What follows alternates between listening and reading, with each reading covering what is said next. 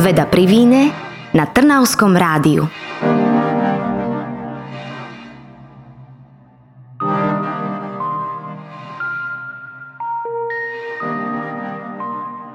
Pozdravujem poslucháčov Trnavského rádia pri ďalšej epizóde podcastovej relácie Veda pri víne a opäť sme na Ústave výskumu progresívnych technológií MTF STU v Trnave a ideme mudrovať. Mojím dnešným hostom je niekto, koho už veľmi dobre poznáte, už tu párkrát bol, Mišo Nazdar.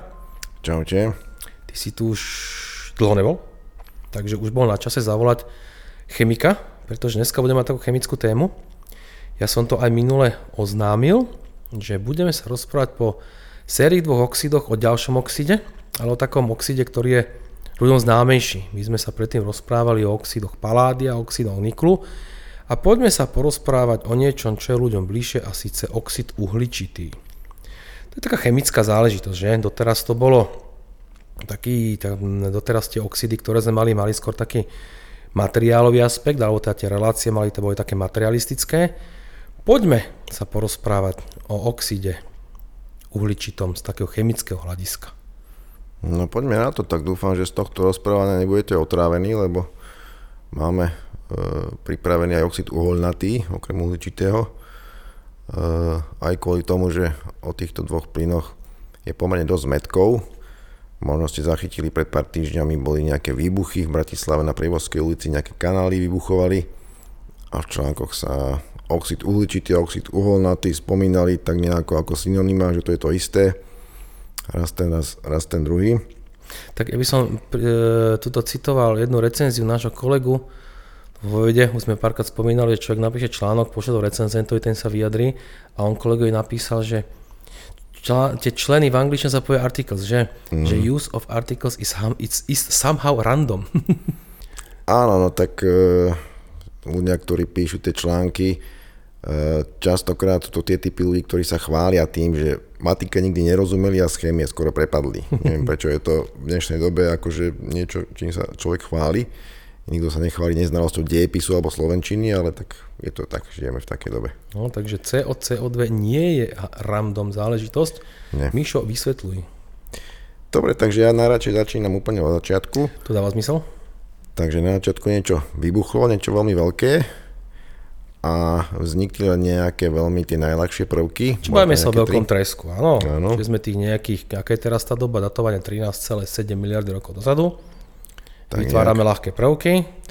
To by nestačilo, tak potom nabehli nejaké procesy, ktoré vieš ty, ktoré viedli e, k syntéze nejakých tých nie najľahších, ale stále ľahkých prvkov, medzi ktoré patrí aj uhlík a kyslík, že?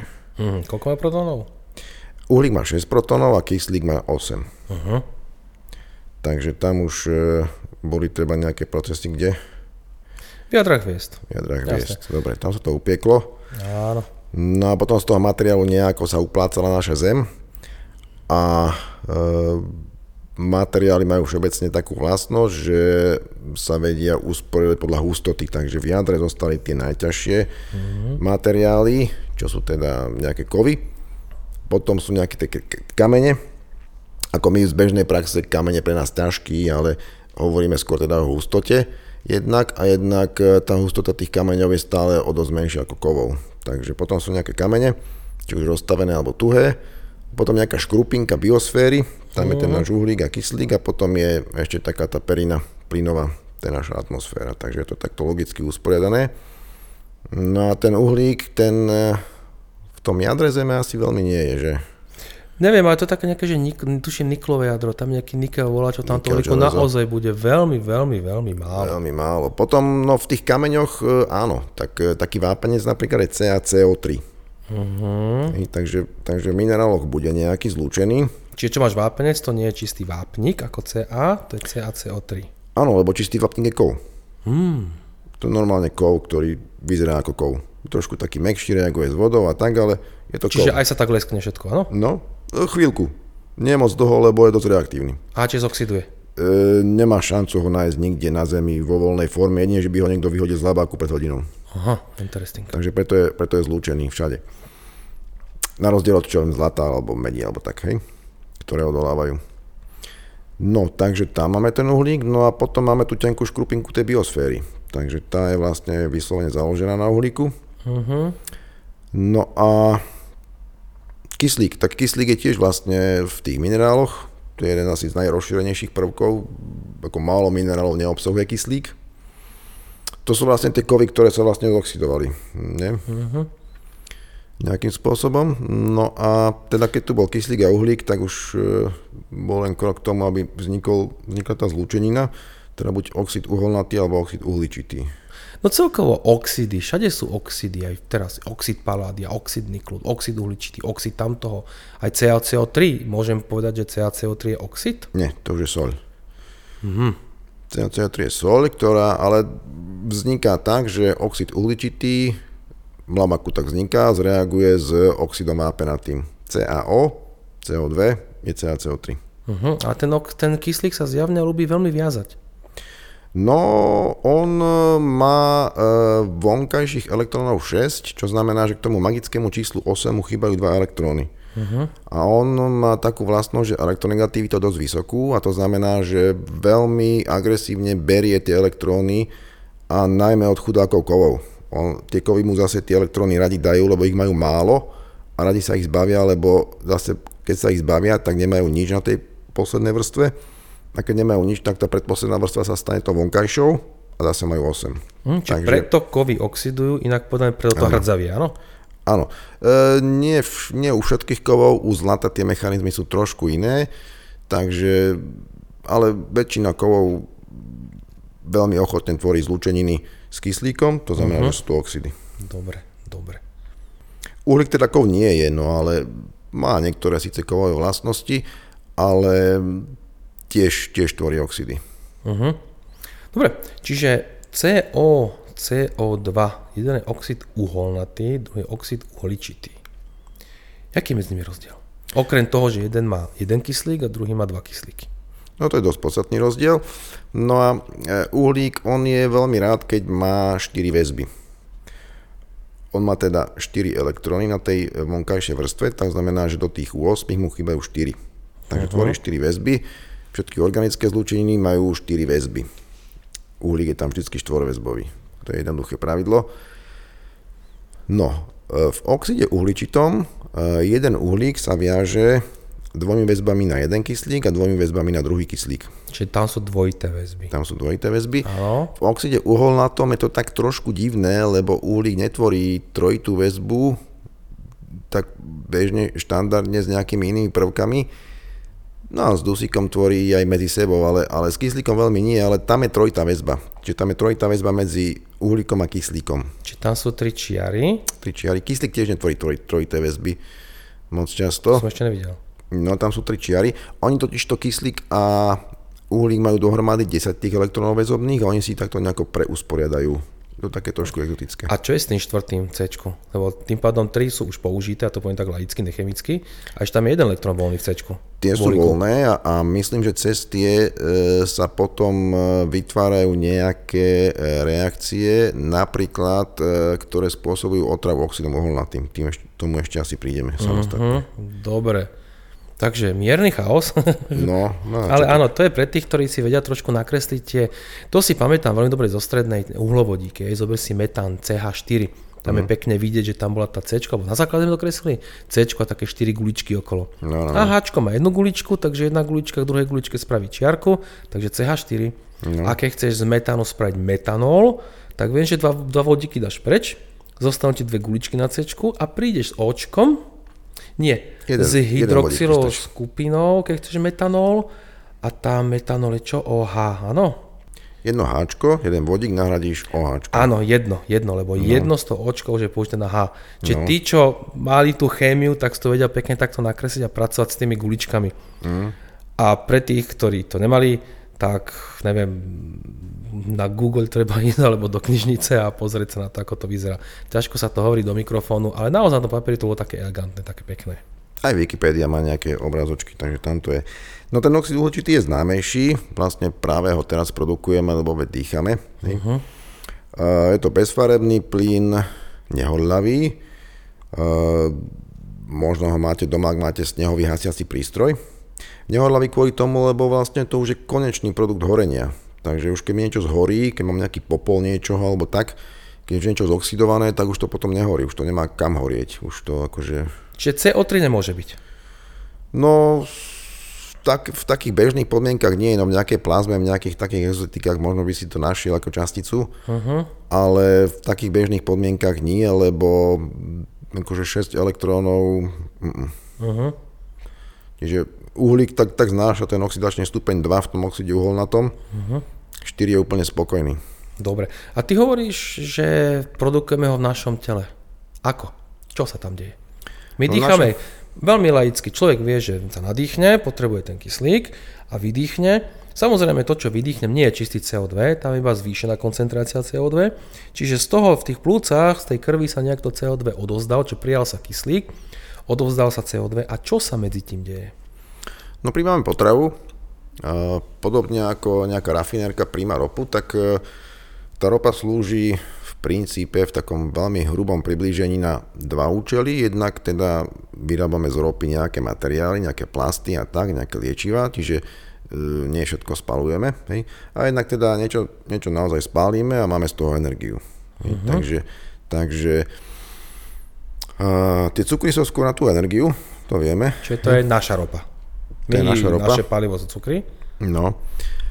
Takže e, k fotosyntéze ešte prídeme, ale teda e, fotosyntézou vlastne my uschováme energiu slnka do chemických väzieb. Takže keď zoberieme e, vreco molekúl vody a vreco molekúl CO2 uh-huh.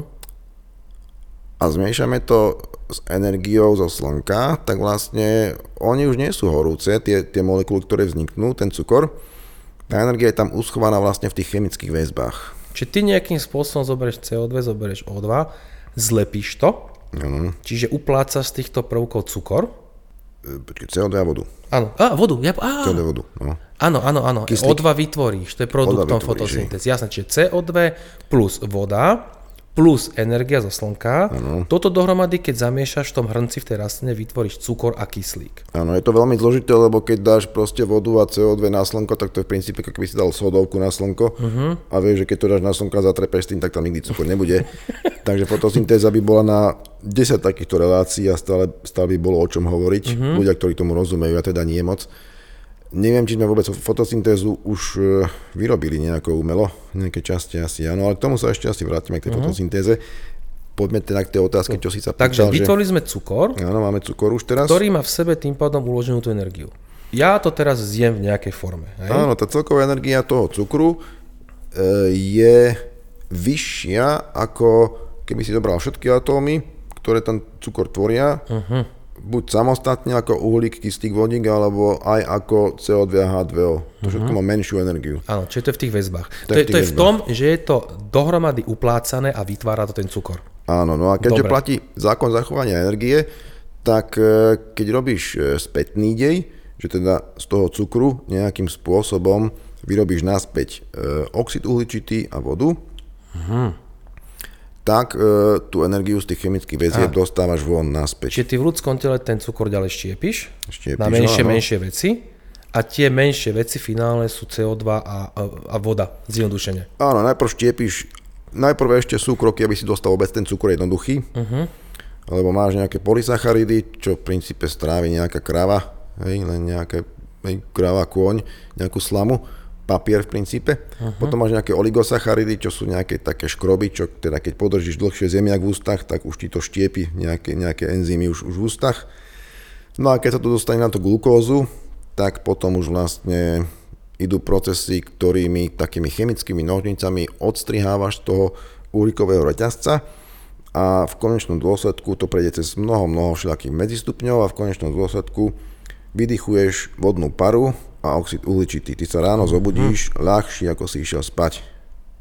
Len kvôli tomuto javu, že vlastne uh-huh. naše telo je komín, z ktorého vychádza neustále voda, uh-huh. ktorá chemicky vzniká, ne, ne, nemyslím teraz tú, čo vypijeme, chemicky z nás, na, v nás vzniká voda. Hej.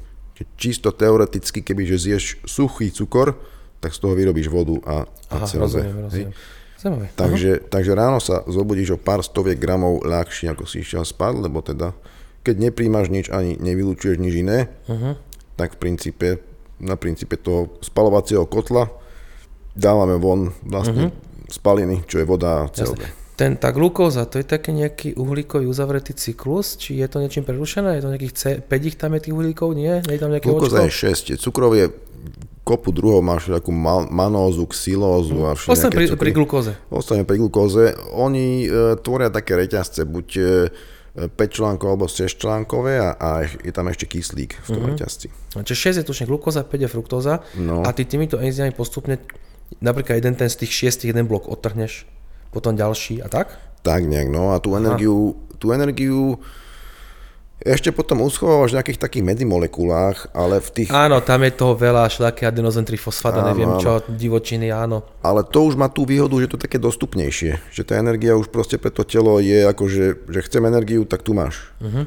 Tá, ten tuk, tie, tie bielkoviny, tie, tie cukry, tie ešte musia prejsť všeličím, a toto už je také, že akože, že hneď ti to môže. Uh-huh. A to sme teraz popísali ten Krebsov cyklus, či ak sa to volá. Také niečo. No, No, popísali, no, spomenuli sme ho. No. je, to, je to veľmi zložité, ale, ale tá výsledná reakcia, že keď zoberieš, čo ti vstupuje a čo ti vystupuje, tak to je toto. Uh-huh. Takže v podstate to, čo sa u mňa deje, že dýcham a vydýchujem CO2 a vdýchujem O2, že to je akoby opak fotosyntézy. Áno, v princípe áno. Uh-huh, a ono sa to aj ľudovo hovorí, že spalujem. Uh-huh. Spalujem tuky alebo spalujem potravu. Áno, v princípe každá reakcia, kde vstupuje niečo a kyslík uh-huh. a vystupuje nejaký produkt horenia, typický oxid, tak je spalovanie. Áno, V tom kotli, keď dáš to drevo, čo je vlastne drevo, je nejaký lignín, to teraz zanedbajme, a v princípe len spolymerizovaný cukor, uh-huh. tak je to niečo podobné, hej? Aspoň No veď- teda ten vstup a výstup je áno. podobný. Ako funguje horenie vodíka, chemická reakcie? H2 plus O2 rovná sa nejaká fakt konštanta Áno. H2O. Áno, len tam tá energia sa uvoľní proste vo forme tepla, svetla, zvuku uh-huh. a veľmi rýchlo. Uh-huh. Tuto v tele sa proste časť, áno, ide na teplo nejako e, a časť sa uchová na, na ďalšie použitie. Len som akož naražal na to, že v podstate, ak si povedal, že čokoľvek plus kyslík je horenie, že áno, horenie je v podstate ox- oxidácia, hej? Áno. Uh-huh, dobre, dobre. Dobre, takže to by sme mali e, to spalovanie cukrov. Čo by sme ešte povedali o oxide uhličitom? Má takú zvláštnu vlastnosť, že pri bežnom tlaku rád sublimuje. To znamená, že e, keď sa vrátim k tomu prístroju hasiacemu, snehový hasiaci prístroj je oxid uhličitý, ktorý sa vytvorí tuhý vo forme snehu. Mm-hmm. On mrzne asi pri nejakých minus 80 stupňoch. Výhoda je tá, že keď s tým zahasíš niečo, nejakú jemnú elektroniku, niečo, tak on sa vlastne odsublimuje, to znamená sublimácia je prechod z pevného skupenstva priamo na plynný. Uh-huh. A to ten sneh, to je čistý CO2. No, to sa volá suchý ľad. Nevýhoda je teda, že treba tam potom vyvetrať, lebo z malého množstva tuhej látky sa stane veľa plynu. A teda, že môže mať omrzliny. Keď si nedáš pozor, tak a striekaš to holými rukami, tak minus 80 stupňov, keď to má, tak môže byť problém. Tak to je No, CO2. keby si akože nevetral a on by sublimoval, tak by sa mohol docela, ako mohol by docela zaplniť tú miestnosť a to by bolo aj nebezpečné. No mohlo by to byť nebezpečné, lebo oxid uhličitý tvorí už myslím pri nejakých 10% obsahu vo vzduchu uh, už dosť akože mm, prostredie nepriateľné pre človeka. Mhm. Um, Lebo bežne, ho, No, be- to bežne, keď si zoberieš, ja som, bežne ho je tak pod 0,1% v atmosfére. on je dokonca 0,04 volačo. No, pod 0, Tak že, fakt, že ja som bol prekvapený, ja som vedel, že je nejaký štvrtý najabundantnejší, ale že ho je tak málo, som čakal, že to bude viacej. Čiže on je dosť málo v atmosfére. Veľmi málo, ako e, napríklad takého argónu je asi tak, e, ja neviem, e, 20 krát viac Uh-huh, uh-huh. vo vzduchu a o argóne málo kto počul, že tam vôbec nejaký taký vo vzduchu Áno. je, hej, inertný plyn. Takže my si to predstavujeme tak, že toho oxidu uhličitého je tu, neviem, tretina alebo petina vzduchu, ale nie je to tak. Uh-huh. Je ho pomerne málo. No a používa sa ešte oxid uhličitý napríklad um, ako superkritická tekutina. Superkritická, Superkritická tekutina. tekutina. To musíš vysvetliť, čo to je. Uh, no, Superkritická, tak dobre som počul? Superkritická tekutina, no. E, to je také niečo, že my chemici občas používame tzv. fázové diagramy a to je nič iné, len taká mapa, ako mapa zemského povrchu. A, ale nemáme tam súradnice, ale, ale máme kolmé osy, na jednej osi je teplota, na druhej tlak. Áno. A teraz, keď zoberieme známu teplotu a známy tlak, tak nám tam vznikne teda nejaké miesto v tej mape a my tam vidíme, že aká to je fáza, respektíve teda v zmysle, aké je to skupenstvo. No, ľuďom by sme mohli vysvetliť, že niektoré proste v diagrame nejaká oblasť je tuhý CO2, ano. nejaká oblasť je kvapalný CO2 a nejaká oblasť je plyny. To je to ako, ako, ako, ako trojný bod vody a tie oblasti, hej, že tiež, to je tiež ten fázový diagram. Voda, čo je lat, tekutá voda a vodná para. Áno, to platí všeobecne pre všetky látky. No, e, len tento oxid uhličitý sa pomerne ľahko dostáva do tzv. superkritického stavu a to je taký stav, že my na tej mape máme čiaru medzi kvapalným a plynným skupenstvom. Hej, uh-huh. vieš to mhm. asi predstaviť? Uh-huh. Je to ostrá čiara, lebo teda existuje istá ostrá teplota, ostrý tlak, pri ktorej sa to proste zmení. Hej, 100 stupňov Celzia voda vrie, presne. Hej, nejaký uh-huh. tlak a tak ďalej. No a, a zistilo sa, že pri veľmi vysokých teplotách a zároveň pri veľmi vysokých tlakoch, čiže to si v tom pravom hornom uh-huh pravej hornej časti tej mapy, tak tam sa ti tá čiara medzi kvapalnou a plynnou fázou v jednom bode stratí. Končí. A? To je koniec. Takže ty vlastne prejdeš e, z kvapalného do plynného plynule a to tak, že zober si, že máš nejaký hrniec, ktorý vieš veľmi dobre zatvoriť. No. A teraz dáš tam, e, povedzme, kvapalný oxid uhličitý. Uh-huh nič ti odtiaľ neunikne, je to veľmi dobrý papiňak, hej, tlakový hrniec. Jasné. Po francúzsky to hovoriť nebudeme. Ne, ne, ne, Nemo, Nemôžeme nadávať, no. Ne, ne, ne. Minút. Prvé slovo môžem povedať. Nájdite si. Uh, takže keď vieš z praxe, že keď niečo veľmi dobre zahrievaš, mm-hmm. tak uh, zvyšuješ tam tlak. Áno. Ale tá nádoba je dokonalá, nič ti nepustí a nevybuchne. Mm-hmm. Čo sa stane? No tá kvapalina bude stále rednúť a rednúť, lebo kvapalina zahrievaním zmenšuje hustotu a ten plyn nad tou kvapalinou, ktorý sa odparuje, bude hustnúť. Uh-huh. V jednom bode sa tie vlastnosti zmažú, vyrovnajú. Ja Takže rozumiem. plyn aj tekutina, pardon, plyn aj kvapalina, čo sú my dve tekutiny, majú úplne rovnaké vlastnosti. Uh-huh. A neviem, či to si už raz nespomínal. To som spomínal. sa dáme, dáme odkaz na, na koloidy. Uh-huh. Vypočujte si našu reláciu o koloidoch. Tam som to spomínal v súvislosti so sušením aerogélov. Uh-huh. Tam to bolo potrebné. Možno, že aj tie všelaké potraviny, tie sušené jahody a takéto veci. Možno, že to sa s tým robí nejako takto. Myslíš CO2? Vysušuje, no. Uh-huh. Takže to sú také zaujímavé vlastnosti. Zaujímavé. Uh, pri di- dekafeinizácii kávy sa používa. Povedz to 5 krát po sebe.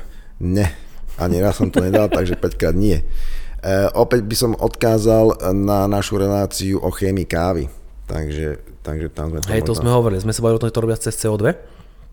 To neviem. Tak teraz to dodávame, ak sme to nespomenuli. Dobre, a jak sa to robí? Neviem.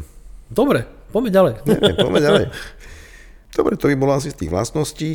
Výskyt e, oxidu uhličitého, no spomínali sme teda, že v atmosfére jeho, jeho málo. No v atmosfére máme taký efekt, stále sa hovorí o CO2, to je taká horúca téma. Áno. A to je ten skleníkový efekt.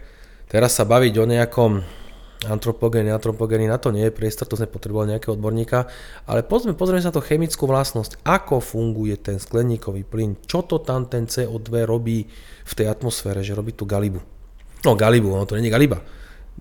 Ako sa zohriela atmosféra na Zemi, ako sa proste udržala, ako sa rozmýšľa, že znova obývať Mars. No skleníkovým efektom zohria tú atmosféru a tak ďalej, tým sa aj roztopí voda a teda a teda. Čiže on nerobí úplne galibu, on robí galibu, keď už je toho veľa.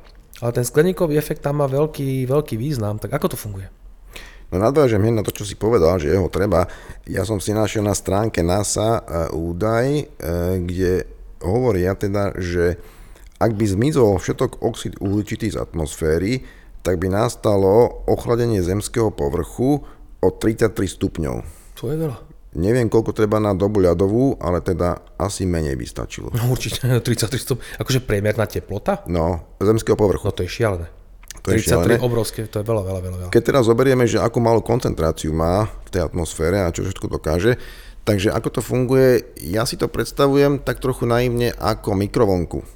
V mikrovlnke musíte mať e, látku, ktorá reaguje presne na to žiarenie, ktoré v tej mikrovlnke je. Hej, takže keď tam dáte niečo iné ako vodu, tak to v princípe asi, asi nezohrejete. Zohreješ. Tiež som si to myslel, nie keď tam dáš normálne, keď ten tanier je horúcejší. No. Tam nemusíš mať vodu a ty vieš tie frekvencie tam asi nájsť. Áno, jasné. E, takto, e, ono to je stávané tak, že najefektívnejšie je to pre vodu. Takto, Mhm, hej? Že potom tam chytáš nejaké chvosty tých, tých žiarení aj pre iné látky, Tomu to lebo už ty rozumieš, to sú tie vibračné spektra, hej? také volačo, no. Aha. Najefektívnejšie je to pre tú vodu. No a teraz e, naspäť k tomu oxidu uhličitému. E, je to proste látka, ktorá akurát e, veľmi dobre zachytáva tú energiu e, zo slnka a premeniajú na teplo. Čiže Čiže na- CO2 je to, čo je v tej mikrovlnke no. a tam tie mikrovlny v úvodzovkách to je to slnečné žiarenie. Áno. A ja si myslím, že toto by sme mohli vysvetliť trošku lepšie. Ja som spomenul, že vibračné spektra. No. Čo to je? Čo to je? Ja si myslím, že keď popíšeme ľuďom, že ako funguje obyčajná excitácia a deexcitácia atómu, podobne je to aj s molekulami. To sa dá pochopiť. Skús. Áno, no tak e, excitácia atómu, tak keď to mám tak veľmi akože jednoducho popísať, tak tie elektróny krúžia v nejakých dráhach ako, ako planéty, čo síce nie je pravda, ale pre účely tieto diskusie povedzme, že to tak. Tak. A teda e, oni majú každý ten elektrón na tej dráhe, keď krúži okolo jadra nejakú energiu a e, pokiaľ e, nejakú energiu dostanú do Slnka vo forme fotónu, tak e, vedia vyskočiť ďalej od toho jadra. Áno. Čiže No ja a keď, dráhu akoby s väčším polomerom. Ak. ja keď chcem vyskočiť na Zemi, tak tiež musím nejakú energiu mať. Či hej. on absor, ten atóm absorboval tú energiu. absorbuje. Ten fotón zanikne, to je vlastne čistá energia a ten elektrón preskočí hore na vyššiu vrstvu. Tak. Len nie je to veľmi prirodzený stav pre ten atóm a on e, sa tej energie pomerne rýchlo zbaví uh-huh. tým, že tú energiu uvoľní naspäť, ale nemusí to byť už tá istá forma, nemusí svietiť, ale on môže ten fotón proste uvoľniť e, s nejakou inou vlnovou dĺžkou.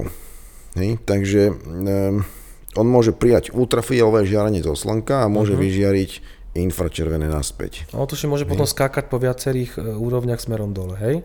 Lebo tak si viem predstaviť, Môže, je rozdielne tie vlnové dĺžky. Ináč No, to no, no. predstaviť. Podľa toho, kam, kam ten elektrón vyrazíš. Ak ho vyrazíš veľmi vysoko, Áno. tak potom môže aj, aj, aj dlhšie padať. No. Mhm, presne tak. No a podobne, mm, podobne je to trošku v molekulách. E, Molekuly sú, sú menej symetrické, takže e, my si ich predstavujeme ako také rigidné ob, o- objekty, že teda sú tam nejaké guličky, ktoré sú spojené nejakými pevnými čiarkami, ale nie je to tak. E, skôr, ak už si to predstavovať ako, ako nejaké pevné spojitko, čo, čo nie je, ale ak už, tak pružinka. Uh-huh. Takže taká molekula CO2, to, je, to sú vlastne tri guličky zapojené do čiary. Uh-huh. V strede je uhlík a po bokoch sú tie kyslíky. A spojené sú pružinkami a vybrujú. Uh-huh. Áno, tak tá trase sa to formuje. Teraz sa to Taká stane. pekná animácia niekde na Wikipédii, ale teraz neviem pod akým pojmom, či molekula alebo termálny pohyb. Tam je taká nejaká molekula a to sa trase, točí. Kúsky sa Trase sa točia, to. vrčia a tak ďalej, stále to je pohybe. A rôzne, akože tam nájdete tie vibračné módy e, rôzne, lebo tie pohyby, tak ako človek má viacej tých stupňov voľnosti, tak e, tých pohybov je viacej druhov, uh-huh. môže sa to ako kolísať a tak. A ešte to aj rotuje. Áno. Čiže to, čo robí v tom atóme ten elektrón, že vyskočí hore a potom skočí naspäť dole, to v tej molekule čas sa otočí, otočí sa naspäť, zatrasí sa v jednom smere, zatrasí naspäť. Čiže to je ekvivalent takého toho skákania toho elektrónu. Čiže keď fotón, absor- keď atóm absorbuje fotón, tak vyskočí elektrón, veľmi v odzovkách to hovoríme, tak takisto keď molekula absorbuje fotón, tak sa pootočí, dajme tomu. Dobre to hovorím? Tak, alebo môže prejsť do nejakého iného módu vibračného, alebo niečo také. Ja aj nie, že len zmení. Aha, aha, aha, Myslím, že aj kvalitatívne sa to môže nejako asi, asi zmeniť. Jasné. Ja som si istý. No dobre, a teraz ten CO2 skleníkový efekt, čo spraví ten CO2, keď na ňo zasvieti slnko? On spraví presne toto, že No absorbujete toto, no. fotóny, Absorbuje to žiarenie, ktoré proste zo slnka sem bežne dopadá a dosť efektívne to premenia na, na to teplo. Na rozdiel od iných molekúl, ktoré by to premeniali tiež, ale muselo to slnko by mať nejaké iné zloženie spektra. uh-huh. Hej. Takže preto CO2 není jediný skleníkový plyn, Áno, tých skleníkových plynov je viacej, tak e, voda je tiež skleníkový plyn, o tom sa nehovorí, no ale tak vodu potrebujeme samozrejme. E, metán je že vraj metán, je, metán je skleníkový plyn, hej. E, čím je tá molekula menej symetrická, tak tým vlastne má tých možností viacej, ako keby my sme mali proste nie dve ruky, dve nohy, ale 12 rúk a 14 nôh a ešte každá z tých rúk a nôh by mala nie jeden klop, akože v lakti a v kolene, ale 10, hej, tak si predstav, že tých, tie pohyby by, by boli proste o mnoho rozmanitejšie, máš tam proste oveľa viacej tých možností. Uh-huh.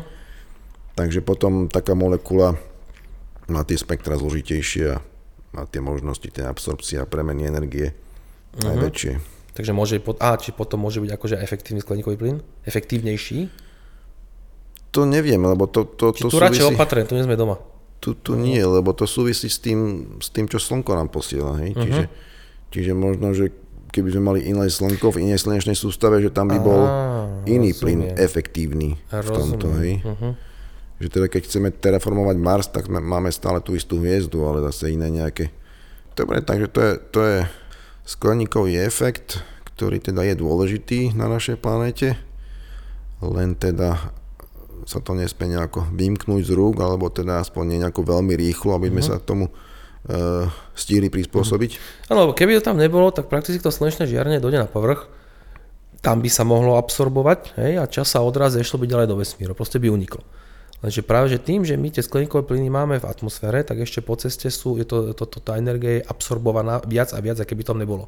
A tým pádom sa v tej atmosfére kumuluje a celé sa nám trošku zohrieva.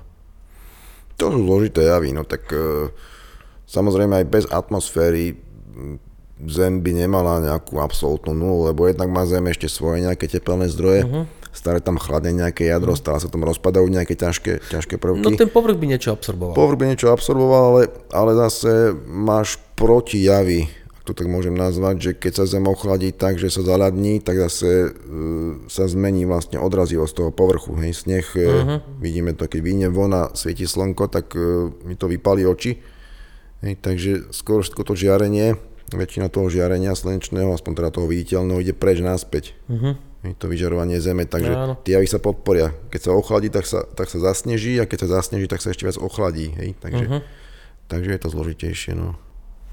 CO2 je produkovaný teda uh, biosférou, to sme už spomenuli, uh, nejakými tými neživými javmi, Sopky sú významné zdroje uh-huh. oxidu uhličitého. Hej, tak... Prečo? Uvoľňuje sa nejaký rezervoár zo Zeme, alebo je tam nejaká reakcia? Neviem, odkiaľ sa berú. Že by to boli nejaké také bublinky zachytené CO2 vnútri. Nevieme. Nejako, tak Toto to nevieme, áno, to dobre, ale viem, že sopky sú veľmi veľkým, akože veľký producentom CO2. No áno, lebo... No to je na nejakého geofyzika, toto, alebo nejakého geológa. Lebo tuším až rádovo, až nejaké tisíce kilometrov kubických sú nejaké tie naj, najväčšie sopky. Čiže to, Môže to byť? sú, to sú ako tisíc km, jeden kilometr kubický si predstaviť hmoty je ako dosť ťažké pre človeka. Hmm. A samozrejme vždy nejaká časť z toho je, je, je nejaký plyn, takže... Hmm. Ale teba by som sa spýtal, či by si vedel povedať e, nejaký zdroj, ktorý vyrába človek umelo, CO2. Ha. Nejaký akože významný. Umelo. Čo myslíš, že ktorý je taký... No tak my spalujeme fosílne paliva, hej? To je Aha. asi najväčším producentom CO2.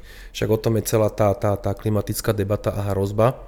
A to je práve tá oxidácia fosilných palív, čo sú teda založené, to sú tá uhlovodíky. Dobre hovorím, ty sú chemik?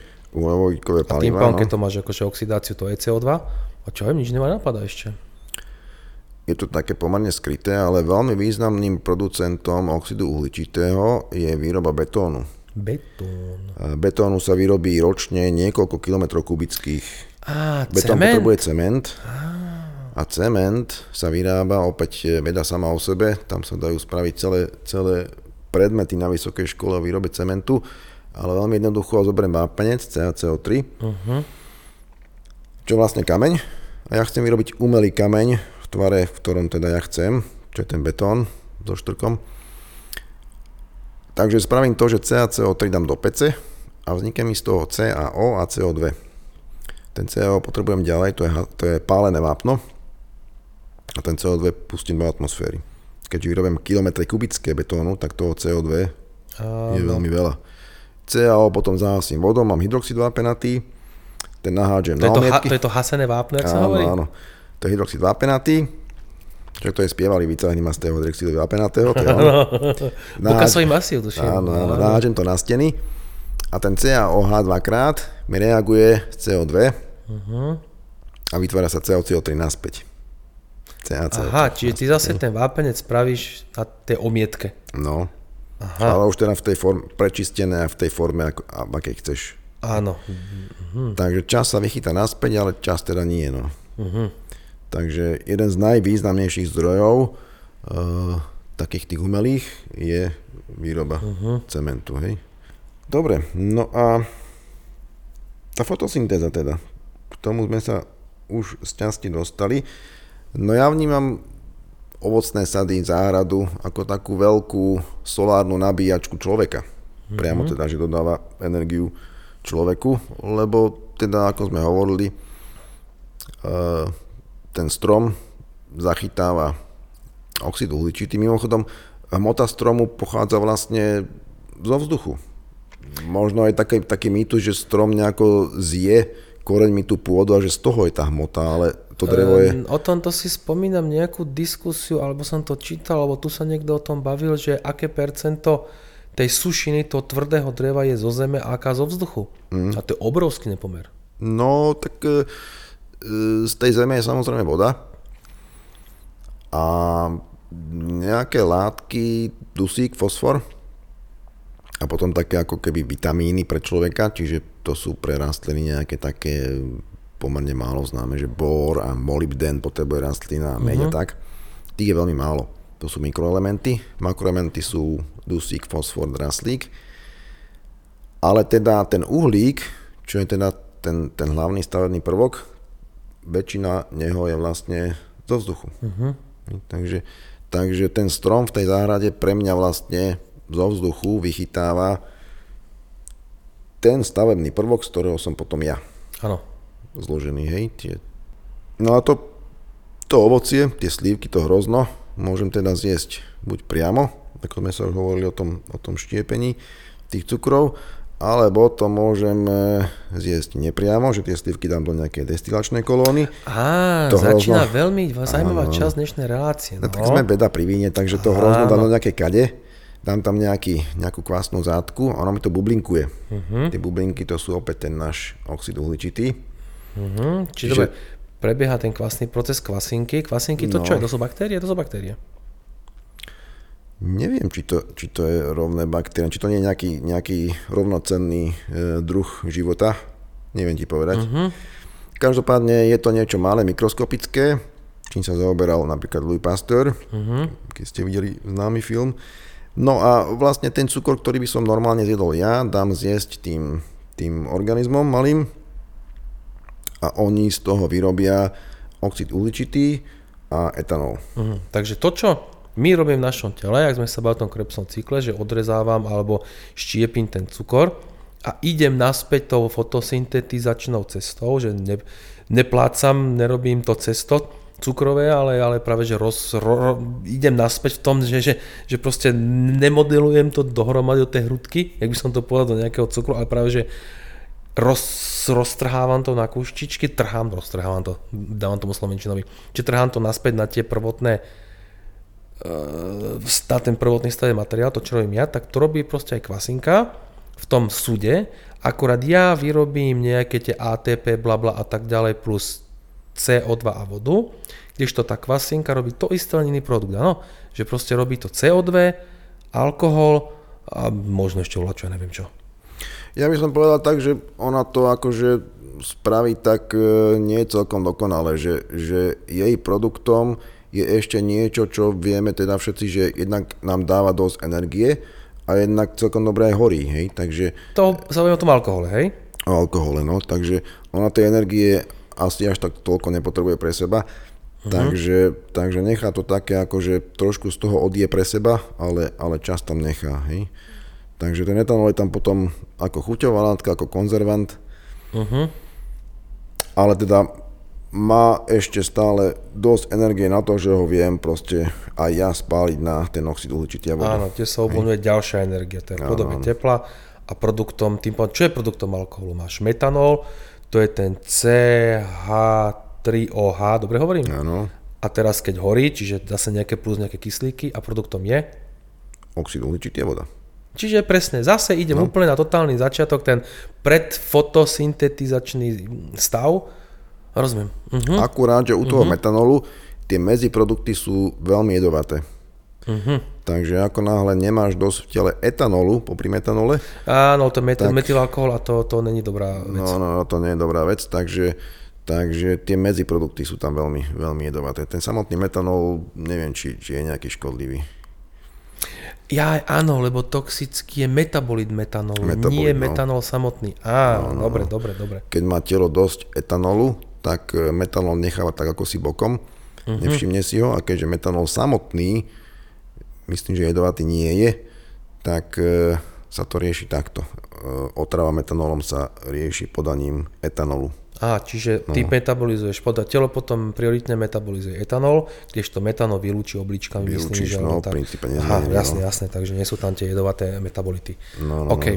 Dobre, to je taký pekný cyklus. Áno, áno, už to začína mať aj ja v tom trošku tak nejak jasno, aspoň na chvíľu.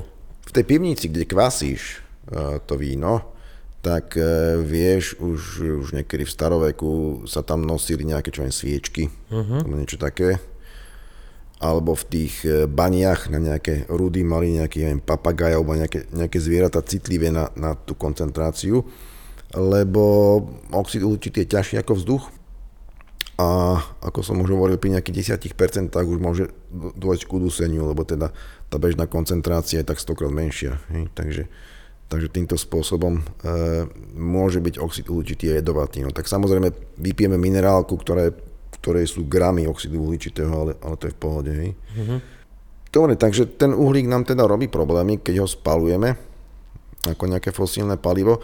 Takže v súčasnosti e, v tých palivách je skôr mm, tendencia k posunu k spalovaniu vodíka. Takže zvyšovanie podielu e, vodíka v tom plyne, ktorý spalujeme napríklad aj doma. Tu by som Ja- ešte mal povedať, Áno, čiže ty do, napríklad do obehu, klasika zemný plyn, pripustíš vodík. to môžeš trošku robiť v istej obmedzenej miere, Ale lebo myslím, že aj Francúzi to už robia. Neviem kto všetko, ale prenadal som La Recherche čítal, že už urobili také nejaké prvé vyslovene, že komerčné vypustenie vodíka vyrobené elektrolízou, vypustenie do, do obehu a vyrobili to, keď bola nadprodukcia vetelných elektrární. Tak sa dá skladovať vlastne energia, ktorá, ktorá by sa inak skladovala v nejakých batériách veľmi ťažko. Uh-huh. Len e, technicky to nie je také priamočiare, lebo ty tie trysky v tom tvojom plynovom sporáku máš nejako nastavené, ten kotol je nastavený na nejaké uh-huh. zloženie plus minus, e, sú tam nejaké samozrejme kolísania, lebo je to prírodný produkt, ale nemôžeš to proste, že povieš si, že od zajtra to bude čistý vodík, Á, jasné. Tak tie zariadenia vlastne skolabujú, nebudú schopné sa zapáliť alebo proste uh-huh. budú nejak neefektívne voľným pracovať tak nejako, takže, takže ale zvyšuje sa teda ten podiel vodíka, lebo e, to, čo nám škodí, je ten uhlík, čiže to, v tom CH4, ten metán, nám vadí to C, to H4 nám nevadí, lebo keď spalím vodík, tak to ide na vodu. Uh-huh. A metán to je zemný plyn, hej? Aby som toto ešte objasnil, áno, v tomto je tiež uh-huh. trošku zmetok. Takže volá kedy, keď ste videli staré filmy, tak tam ľudia, keď e, sa chceli zasamovraždiť, tak si dali hlavu do e, trúby. To bol svietiplyn. Svietiplyn sa používal kedysi, takže to je ten e, plyn, ktorý bol akože naozaj že jedovatý, lebo e, svietiplyn bol hlavne vodík, nejakú časť tam tvorili ľahké uhlovodíky, to znamená ten metán, etán, propán a tak ďalej. Mhm. Mm-hmm. A obsahovalo to do 20% oxidu uholnatého, čo je teda dosť. Hm. Stačí na otravu. Á, čiže to už je to, čo si hovoril na začiatku. Že oxid uhličitý a oxid uholnatý je veľký rozdiel. Áno, k tomu sa ešte Aha. dostaneme k tomu oxidu uholnatom, len ten prehľad. E, Zemný plyn, čo máme teraz, má dosť iné chemické zloženie, lebo je to hlavne, metán, mm-hmm. až skoro pri 100% to ide na Slovensku a plus nejaké ťažšie uhlovodíky, takže ten etán, propán a tak ďalej. Už to množstvo oxidu uholnatého tam žiadne významné nie je. Jasné. To je rozdiel medzi tými dvomi plynmi. No, ja myslím, že teda mohol by to byť aj taký mostík medzi tým CO2 a CO, Áno, áno, áno, áno. oxidom uholnatým. Takže tú elektronovú štruktúru sme vlastne už spomenuli, že sú tam, je tam trojitá väzba, taká pomerne zvláštna medzi uhlíkom a e, kyslíkom. No a tá toxicita, no tak e, máme e, v krvi krvné farbivo hemoglobín mm-hmm. a to má v jadre pomerne prekvapivo železo. Čiže my tie organické látky berieme, že teda nemajú nič spoločné s kovmi, ale kopu kovov máme v tele, už sme spomínali ten vápnik si spomenul, vápnik je teda akože vyslovene, že kov. Máme, čo ja viem, nejaké vitamíny B majú v jadre kobalt. Čo by si, Kobal. kobalt, kobalamin, jeden vitamín B, uh-huh. hej, čo by si teda nemoc čakal. A máme teda, uh, hemoglobín je veľká molekula, ale v jadre je jeden atom železa. Uh-huh. A priamo na ten atom železa sa viaže kyslík. A ten je týmto spôsobom prenášaný z plúc do krvi a potom zase z krvi od buniek e, sa tam naviaže CO2 a ten ide zase do plúc, do výdychu. Hej. Čo spraví ale oxid uholnatý? On sa asi 100 krát silnejšie viaže na železo ako kyslík. Takže keď si tam raz sadne uh-huh. na to železo, tak je ho dosť ťažké odtiaľ dostať. Uh-huh. Znamená, že pri otravách oxidom uholnatým ty musíš e, proste použiť trošku síry, aby si ho dostal von. Síry. Síry.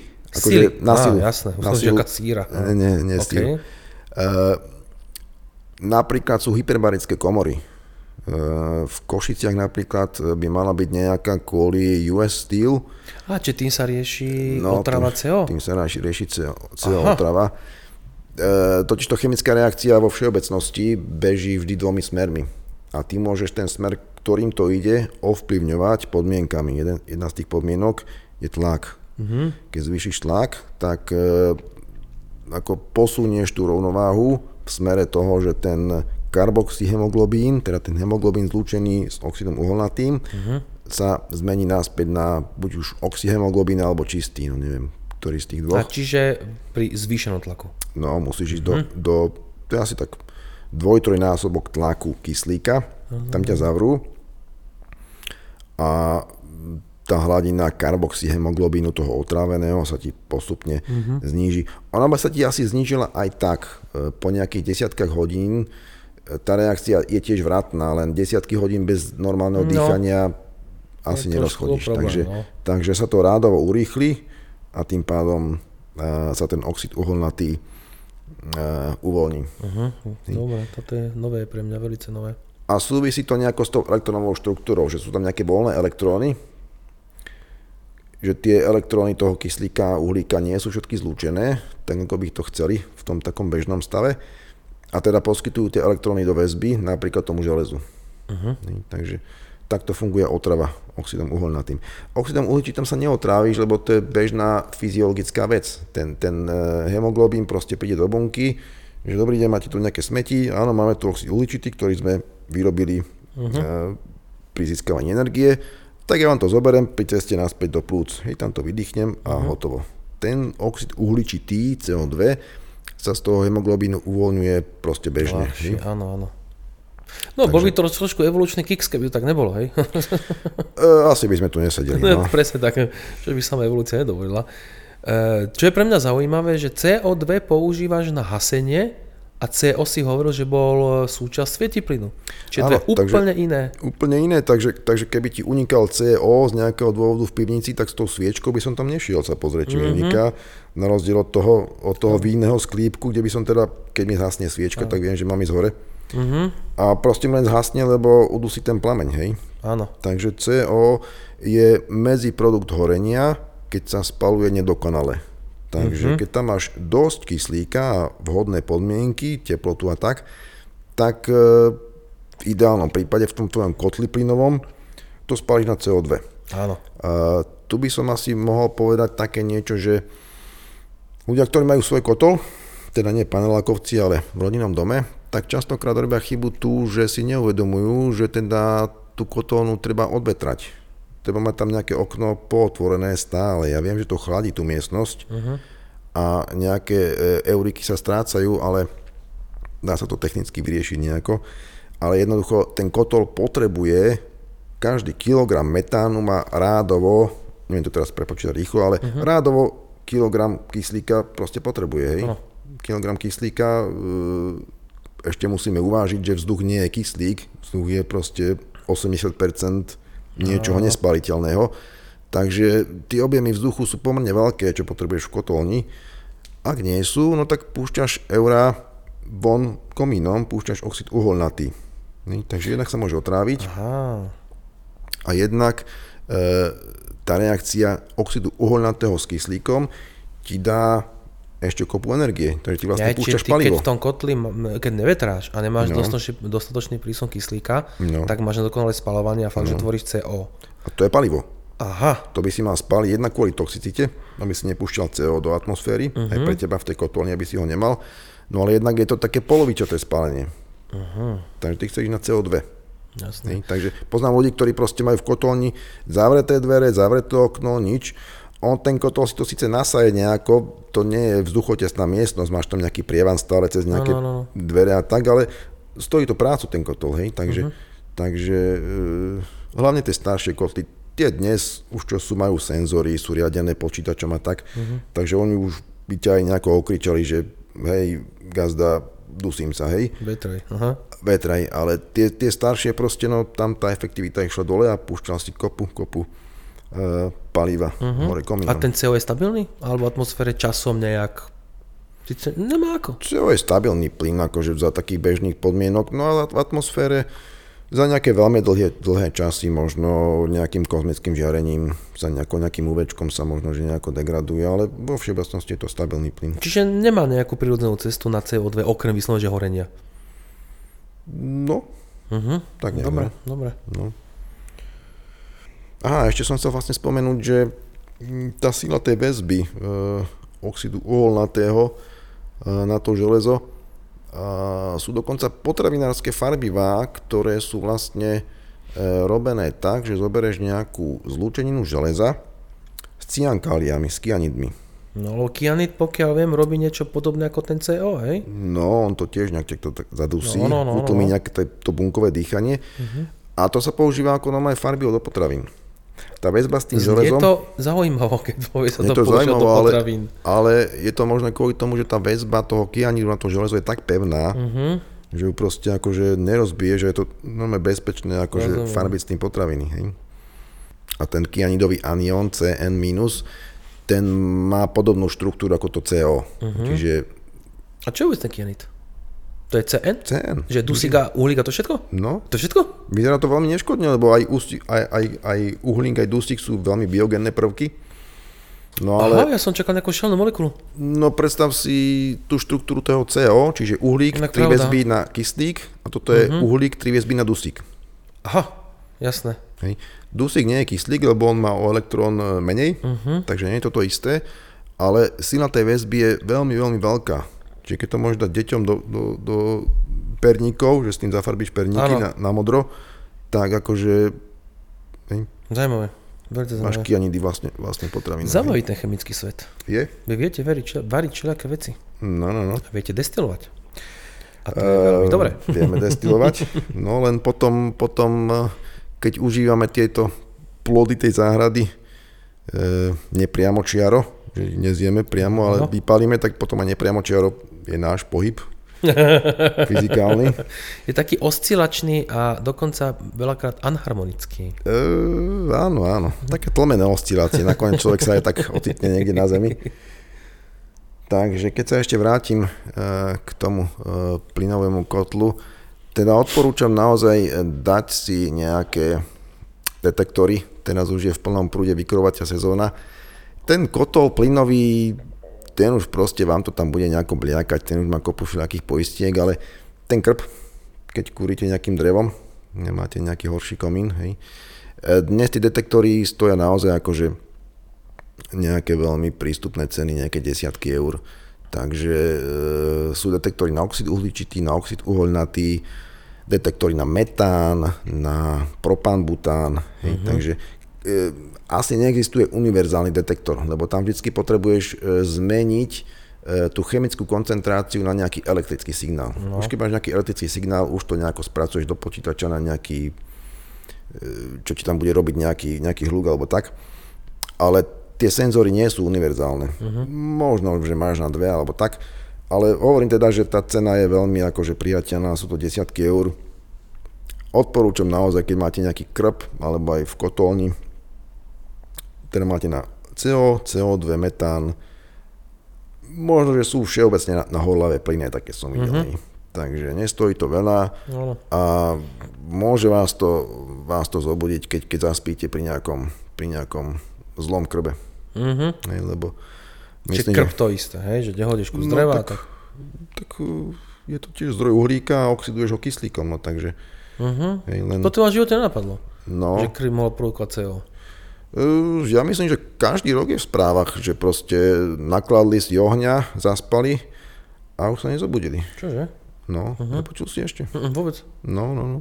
To býva často. Uh-huh. V starších domoch proste starí ľudia prídu zvonka, rozhor, toto, je im zima, no a keď si zakúriš dobre, uh-huh. vieš ako to je v zime, keď prídeš, zakúriš, tak zaspíš, no a Rozumiem. e, spôsobuje to takú, takú apatiu, ako tá otrava je asi veľmi príjemná, nie je to také, že by si proste nejak trpel pri tom, ale proste už keď si začínaš možno uvedomovať, že je zle, už akože nemáš nejakú moc sílu to riešiť, uh-huh. lebo už nastáva bezvedomie a tak. Takže pokiaľ ťa niekto rýchlo nevytiahne odtiaľ, ten oxid uhličitý, kebyže padneš v pivnici vinnej, Uh-huh. ten je iný. E, proste vytiahnuté na vzduch a dajú ti kyslík, to je všetko. Dajú ťa predýchať. Ty, ty nie si otrávený tým, tým CO2, len ten CO2 vytlačil kyslík, takže nie Áno, máš málo kyslíka v tej krvi, tým pádom aj tá difúzia, všetko väzby a tak ďalej, bla bla bla.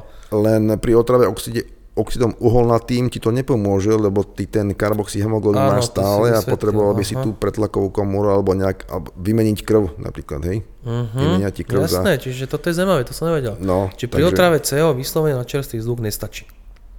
E, ako je to nutná podmienka, ale nepostačujúca. No. Áno. Navyše je to výbušné, takže keď si tam posvetíš zápalkou, že čo sa deje, tak, tak e, asi to tiež moc nevyriešiš. No. Mhm. Takže také rozdiely medzi CO a CO2. Dobre, tak dáme ešte niečo vesmírneho o... Áno, je tam nejaký taký objav, taký teraz James Webb teleskop, všetci poznajú, ale to je, to je, to je, to je téma, téma na iné, že páči sa mi docela akože tá atmosféra, aké to teraz bolo a zachádzať nejak do vesmíru teraz, začínať novú tému je trošku skoro, alebo nie, že skôr je, je, nehodila by, bolo by to príliš také akože na silu, ale keď už o tom hovoríme, tak ľudia poznajú určite James Webb teleskop, mm. veľký kozmický ďaleko 6 metrové zrkadlo, ktorý sa hovorí, že je náhradou Hubble, Uh, tak začína pozorovať a on sa má pozerať hlavne tam niekam dozadu do vesmíru, pozrieť sa na tie prvotnejšie galaxie, ako spravil Hubble, alebo potom zase na výskum exoplanét a myslím si, že už sa im podarilo, práve tým, aký je on citlivý, tak sa im podarilo zaznamenať spektrálne CO2 v atmosfére exoplanety, čiže cudzej planéty. Čo je samozrejme docela veľký úspech, ale mm, to je na inú tému. Hej, že to by chcel teraz roz, začať hovoriť o tom, ani ja nie som v tejto téme doma, to by som musel naštudovať. Ale tak, čo som čítal v rýchlosti, tak tam je otázka, že ako sa ho tam vôbec dostalo. Tam sú nejaké hot Jupiters, nejaké horúce Jupitery, čiže taká nejaká planéta veľkosti Jupiter, ale bližšie k Slnku, ako je samotný Jupiter. Tým pádom je osvetľovaný centrálnou hviezdou, zohrievaný, preto je to hot Jupiter a tak ďalej a tak ďalej. E, Čím je to významné, že sme dokázali namerať koncentráciu nejakého prvku v atmosfére inej planéty, čo je šialené, hej. My doteraz sme boli nadšení, keď sme vôbec zistili, tam nejaká exoplaneta je. Potom sme boli schopní namerať neviem, hmotnosť, alebo to hmotnosť, dobre, a hustotu dajme tomu, hej. Teraz už vieme dokonca zistiť, čo aj v tej atmosfére je. Vieš, že ideme stále tými kročkami, že to hľadanie, alebo ten výskum exoplanet, čo kedysi sa iba objavili exoplanety, zrazu ide do štádia, kedy začíname študovať ich detaily. Čo už také trošku science fiction. A stále to nemá iba nejakými ďalekohľadmi, ktoré sú tu, čiže nejdeme tam priamo, takže astrofyzikálne je tu určite veľký úspech, ale tiež k tomu neviem nejak extra veľa povedať. Toto nie je úplne moje kung fu. Ale stále sa motáme okolo spektroskopie, lebo aj to globálne oteplenie sme vysvetľovali pomocou spektroskopie áno. a plánovali sme už dávnejšie dať jednu reláciu len o spektroskopii samotnej, lebo Áno, toto je taká veľmi e, e, spájacia téma chémie a astrofyziky tak. A veľmi taká univerzálna, lebo proste vysvetľuje mnoho, mnoho javov, pomocou nej sa analizujú veci aj tuto na našom ústave, takže No, neviem, vysvetľuje. ako ja viem, že je na tej exoplanete CO2, alebo ako ja viem, že nejaký materiál má v sebe taký taký prvok. Hm. No to sa robí cez všaké spektrá a takéto veci. Čiže tu vlastne sme mali prieniky už v minulosti medzi e, analýzou rengenových spektier e, v kozme a, Áno, nejakých, nejakých áno, materiálov, to čo Áno, chystáme takúto ideu, že pôjdeme od rádiových vln až po gamma a budeme si tak nejak pinkať medzi sebou tieto svoje chemické a to svoje astrofyzikálne. Takže niekedy v budúcnosti snáď sa k tomu dostaneme. Toto je ťažké, to si treba aj pripraviť. Je to ťažká téma, ale teda na záver, aby sme teda dali niečo, na čom pracujeme možno v budúcnosti. Áno, áno, áno, či taký nejaký hint do budúcna. No. Lebo tá hlava nie je úplne, že encyklopédia, že vedeli všetko, my tiež sa musíme sa tam pripraviť. Veľakrát síce improvizujeme, ale toto, toto, je také, toto mi príde také obsahovo náročné. Vieš, že keď budem vysvetľovať, jak horia hviezdy, tam zase nemusím hádzať také čísla, a tom princípu ako tak rozumiem. Ale keď chceš hovoriť o tých príkladoch, čo je také typické, alebo čo sa nejak prejavuje rádnymi vlnami v chémii, to už si treba pozrieť. No, nejaké príklady a tak, no. Áno. Dobre, Mišo, ja som veľmi spokojný. Máš ešte niečo na duši? Na hemoglobíne? Okrem O2, CO2? Ja vydychujem CO2, normálny, normálny fyziologický stav. Áno, vyzeráš, vyzeráš tak. Mali sme zákusky vianočné, takže, takže Aj, toho CO2 vydychujem áno, teraz áno. dosť veľa. áno, toho cukru tam je dosť, no. Áno, áno. Takže hovoríš vianočné, áno, to je taký, taký čas, e, priestorovo-časový koordinát týchto relácií, keď je to podcastová relácia, idú na Vianoce, neviem, či to ešte rádio dokáže závesí pred Vianocami, takže neviem, či sa oplatí zaželať pekné Vianoce, ale aspoň ten pekný nový rok zaželať môžeme, ja si myslím, že na predlome roku sa to dostane na web. A uvidíme, čo to je v tom 2023. Mišo, ďakujem. Rád a teda pozor na ten krp, aby ste neboli otrávení. Áno, mi páčila tvoja agitácia, aby, teda akože, aby akože dobre bolo, jak sa hovorí, Áno. aby na kávu bolo. Presne. Dobre Mišo, díky moc poslucháčom, ďakujem za pozornosť a počujeme sa v novom roku. Nech sa vám darí, zdravím vás. Majte sa. Veda pri víne na Trnavskom rádiu.